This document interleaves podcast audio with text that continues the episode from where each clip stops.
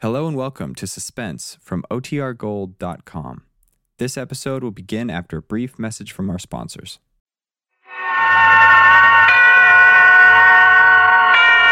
Suspense. And the producer of radio's outstanding theater of thrills, the master of mystery and adventure, William N. Robson. The human mind is an organ of infinite complexity and of infinite potentiality. This delicate and mysterious organ, when it is healthy, can create beauty, work miracles, and envision God. But when it is shocked, disturbed, and unbalanced, its capacity for horror and evil is equally limitless. It is of such a mind our story is concerned. The mind of a woman who lets her imagination run away with terrifying results. Listen, listen then as Miss Hillary Brooke stars in A Week Ago Wednesday, which begins in exactly one minute. Let's figure out how to become President of the United States without being elected. Oh, it can be done, all right. See, all you have to do is have a special job in Congress or be a member of the Cabinet. Now, naturally, you have to meet the other qualifications of age, birth, and residence. The law determining the order of presidential succession specifies that after the Vice President comes the Speaker of the House, followed by the President pro tem of the Senate. Then, if for any reason these people are no longer available, the cabinet members are set up in line to take over the White House duties. The first one is the Secretary of State, followed by the Secretaries of the Treasury and Defense. Then come the Attorney General, the Postmaster General, and so on down the line through the Secretaries of Interior, Agriculture, Commerce, and Labor. Then, if that list is used up, the only thing is to have an election. But so far, the need has never gone beyond the vice presidency. And now, a week ago Wednesday, starring Hillary Brooke, a tale well calculated to keep you in suspense.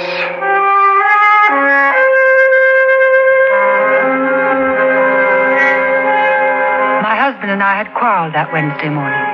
I've tried to remember why, but I can't.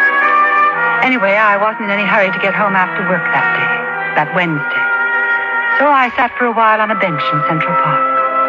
The sky had a dirty face, and the tall buildings around the park looked almost too white. I watched evening happen quickly because it was going to rain.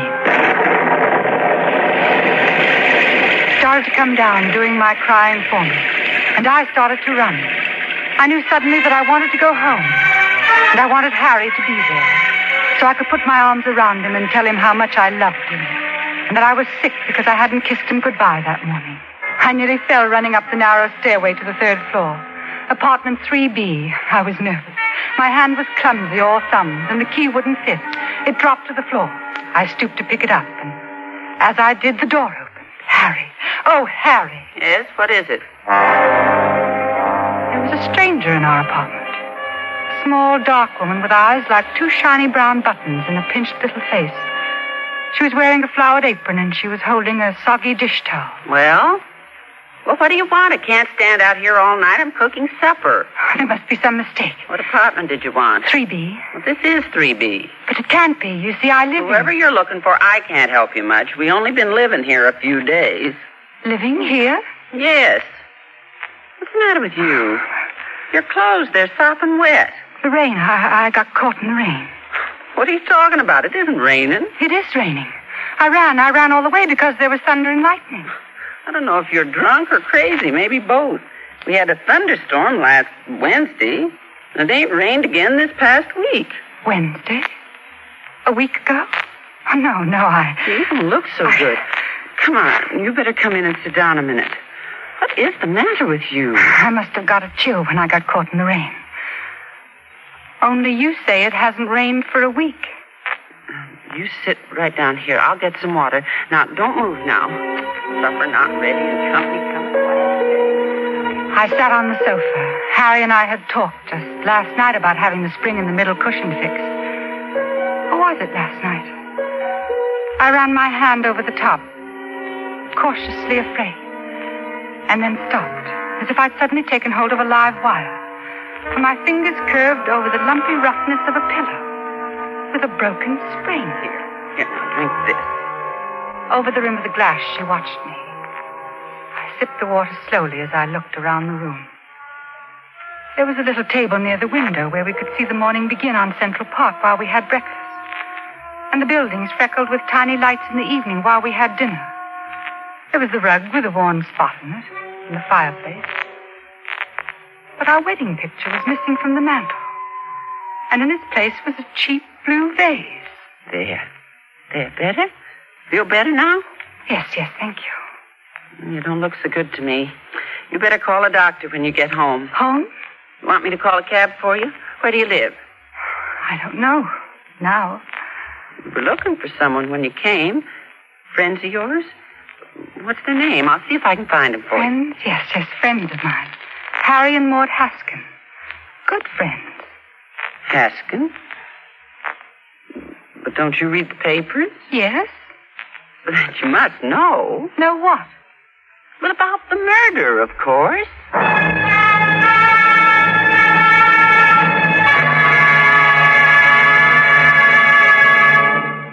In a moment, we continue with the second act of Suspense. Let's take just about a minute to talk about three little words which mean a great deal to people all over the world monarchy, oligarchy, and republic. The first of these, monarchy, means rule by a single person, such as a king or queen. The second, oligarchy, refers to a form of government in which the power is in the hands of a few, such as Russia's Kremlin. But to us here in the United States, the most important of the three little words is the third, republic. A republic is a state in which the balance of power rests with the people as a whole and is exercised by representatives elected by the people and responsible to them. A republic is a free, popular government in which there are no classes having any exclusive political privileges and in which the voters are guided by constitutional authority. The importance of a republic is recognized by the Constitution, which in Article 4 says that the United States shall guarantee to every state in this union a republican form of government and shall protect each of them against invasion and domestic violence. That's how your American Constitution works. And now, starring Hillary Brooke, Act Two of A Week Ago Wednesday.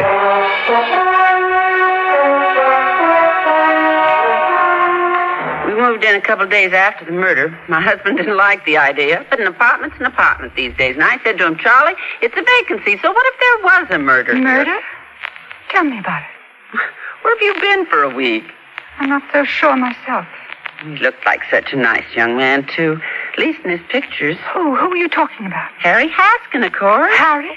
Yes, it happened right in that kitchen. The murder weapon was an ice pick. Ice pick? Isn't it awful?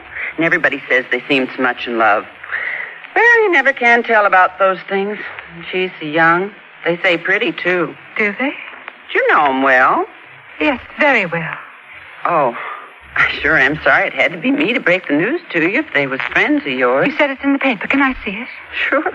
Paper's been full of nothing else for almost a week. She was right. The headline screamed out at me. Ice pick murder awaits conviction. And there was a picture of Harry. Harry, my husband. I tried to read more, but I couldn't. I kept hearing his voice. Don't you know I'd do anything in the world for you, darling? Don't you know I love you? Love you.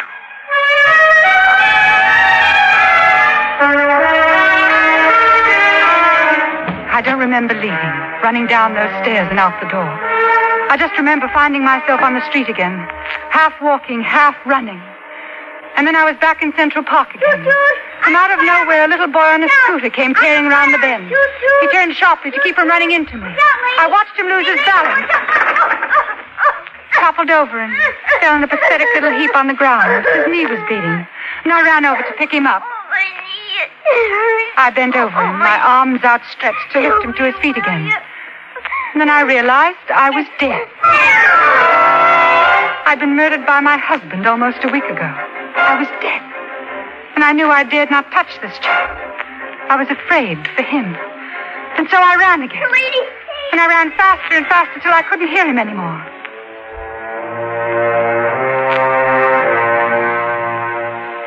And then it was later somehow and really dark. And I was tired. so very tired. I found myself back on that bench again. The same bench I'd been sitting on earlier that evening. No one was around. I stretched out and tried to sleep. And I suppose I must have. For the next thing I knew, it was morning. I sat up stiffly and smoothed out the wrinkles in my skirt. I wondered where I was going to go and what I was going to do. I tried not to think of Harry. Where he was now. Maud? Maud? Oh, Maud, darling. Harry! Oh, golly, baby, I've been worried sick about you all night. Oh, Harry. Oh, my darling, I'm sorry about yesterday. Come on, let's go home now. Home? Look at your clothes. They're still damp from the rain last night. If you get sick, I'll never forgive myself. How do you feel? Are you all right? Yes, yes, I'm all right. Good. Come on, then. His big hand supported my arm. And as we left the park from the entrance on 72nd Street, a little boy on a scooter came tearing round the bend.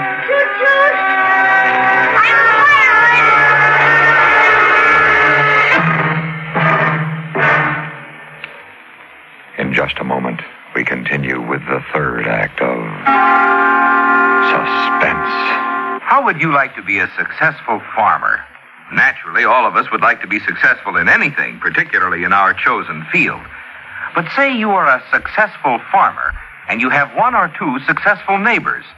However, there are other neighboring farmers who, for one reason or another, are not successful.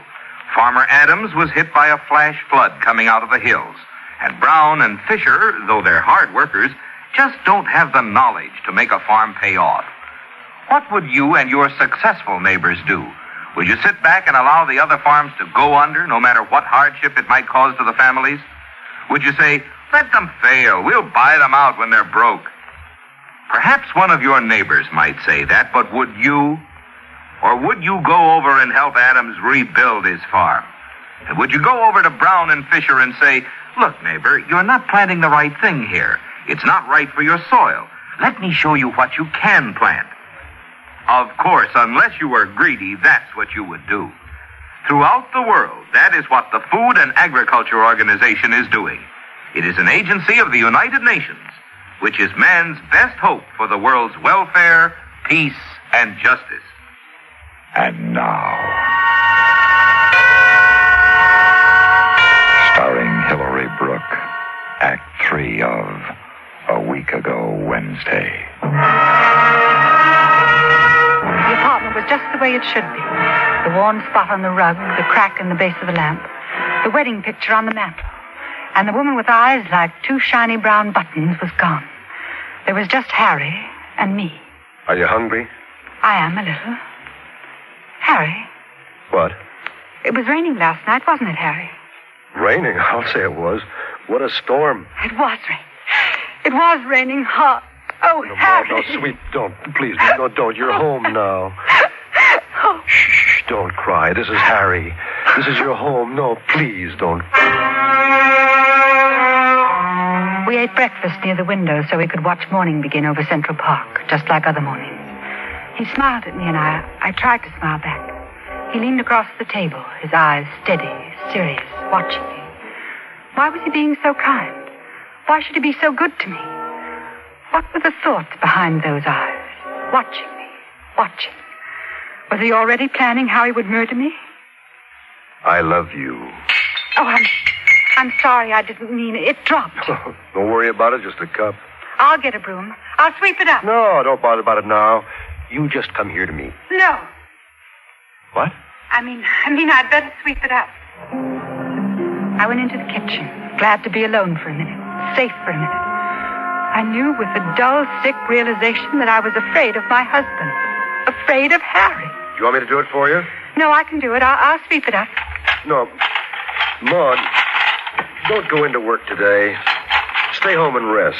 You don't look well. I'm all right. I, I want to go into work. All right. You're sure? Anything you want. He was being good to me again. Too good to me. Anything I wanted. Anything. Anything.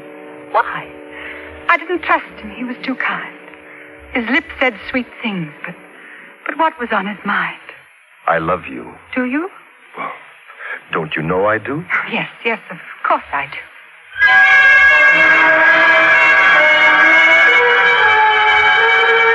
I don't remember what happened in the office that morning. I could only think of one thing. One thought kept repeating itself, repeating. I'm afraid of Harry. I'm afraid. My husband is going to kill me. I know because I dreamed it last night. It was a warning. My husband is going to kill me. This was ridiculous. I'd fallen asleep on a park bench and had a dream, that was all.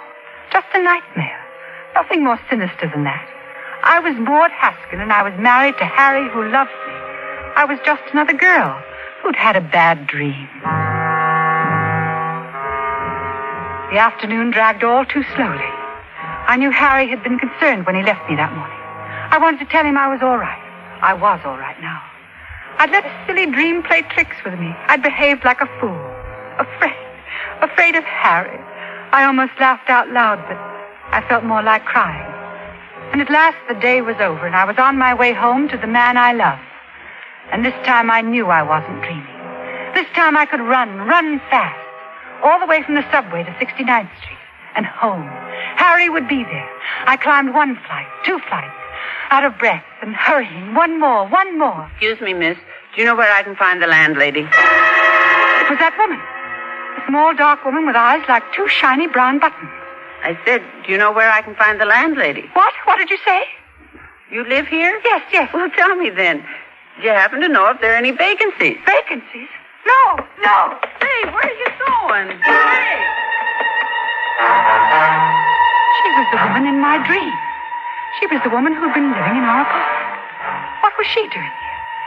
Maybe it'd been more than a dream. Maybe I was thrown ahead into seven tomorrows to next Wednesday. Maybe by then she'd have our apartment. Just like in my dream. And I, I'd be dead. Darling, Is that you? Yes, yes, Harry. Got a kiss for me? Mm, that a girl. You're home early. I hurried. Did you? So did I. I missed you. I've got a surprise. What kind of a surprise? We are going to celebrate, you and me. We're going to have a private party, a reunion. Now, you just wait here. I'll only be a minute. I kept thinking, not a dream. Not just a dream, but a warning. A warning. Oh, but that was silly. It couldn't be it. Sound of. I heard the sound of. And I began to shake all over. I walked into the kitchen. And Harry was bent over a small bowl. I could see his muscle under his shirt move up and down. His arm rose and fell again and again. And in his hand, he held an ice pick. Oh! Maud, what is it? What's the matter? Nothing. Nothing. What are you doing? Icing the champagne, darling. We're going to celebrate. I wish you hadn't come in, though. You spoiled the surprise. I'm sorry. Oh, doesn't matter. Nothing matters as long as you're here. He put the ice pick beside the bowl and took me in his arms. And while he kept telling me he loved me, I was looking at the ice pick, thin and sharp. The ice pick. Spoiler's surprise. Yes, I'd spoil it. He thought he was going to kill me. But I wasn't going to let him. I wasn't going to let him. Oh, darling, how I love you. I love you. I'd smother the lying words in his throat before he could say them again. I'd been warned, and I wasn't going to let him do it. I reached out and felt my fingers creep around the handle of the ice pick. I was strong and safe now. The dream wasn't going to come true. I'd make sure.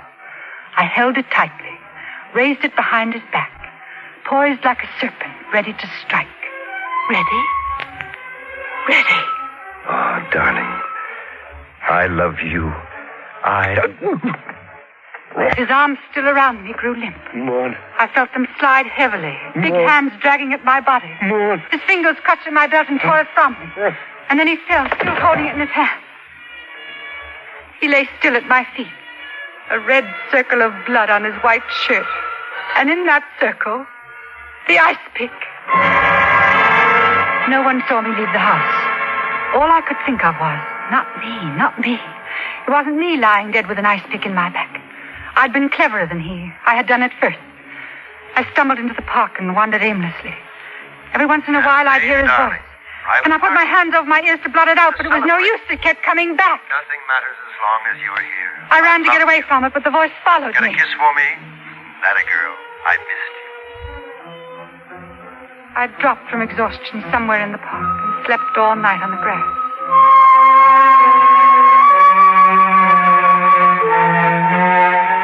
In the morning, I remembered, but I was too sick to care. I was sorry I woke up. I didn't ever want to wake up. But I started to walk again. I kept on walking until I couldn't go anymore. There was a bench. I sat down. Someone had been there before and left a newspaper. I picked it up and read it. And then I knew. As big and bold as life or death that mocked me. The words ice pick murder jumped crazily on the page, and Harry's picture, just as it had been in my dream. Only this time I read on. Harry Haskin dead. Murdered. Police searching for wife Maud Haskin. And then I realized Harry never planned to kill me. Harry loved me. I had tried to run away from a dream, just a dream. And instead I made it live. And now Harry was dead. I wanted to tell you how it was, Father. Pray for me. The dream has come true. Wednesday again, isn't it, Father?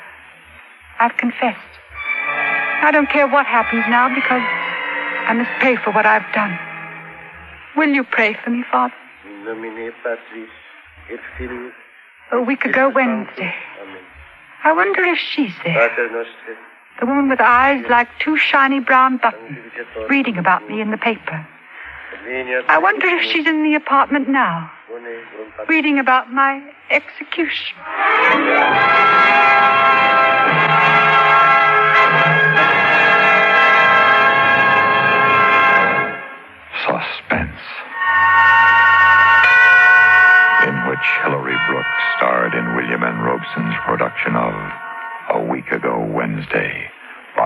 Alfred Wolf, supporting Miss Brooke in a week ago Wednesday were D.J. Thompson, John Dehner, and Dick Beals. Listen. Listen again next week when we return with another tale well calculated to keep you in suspense.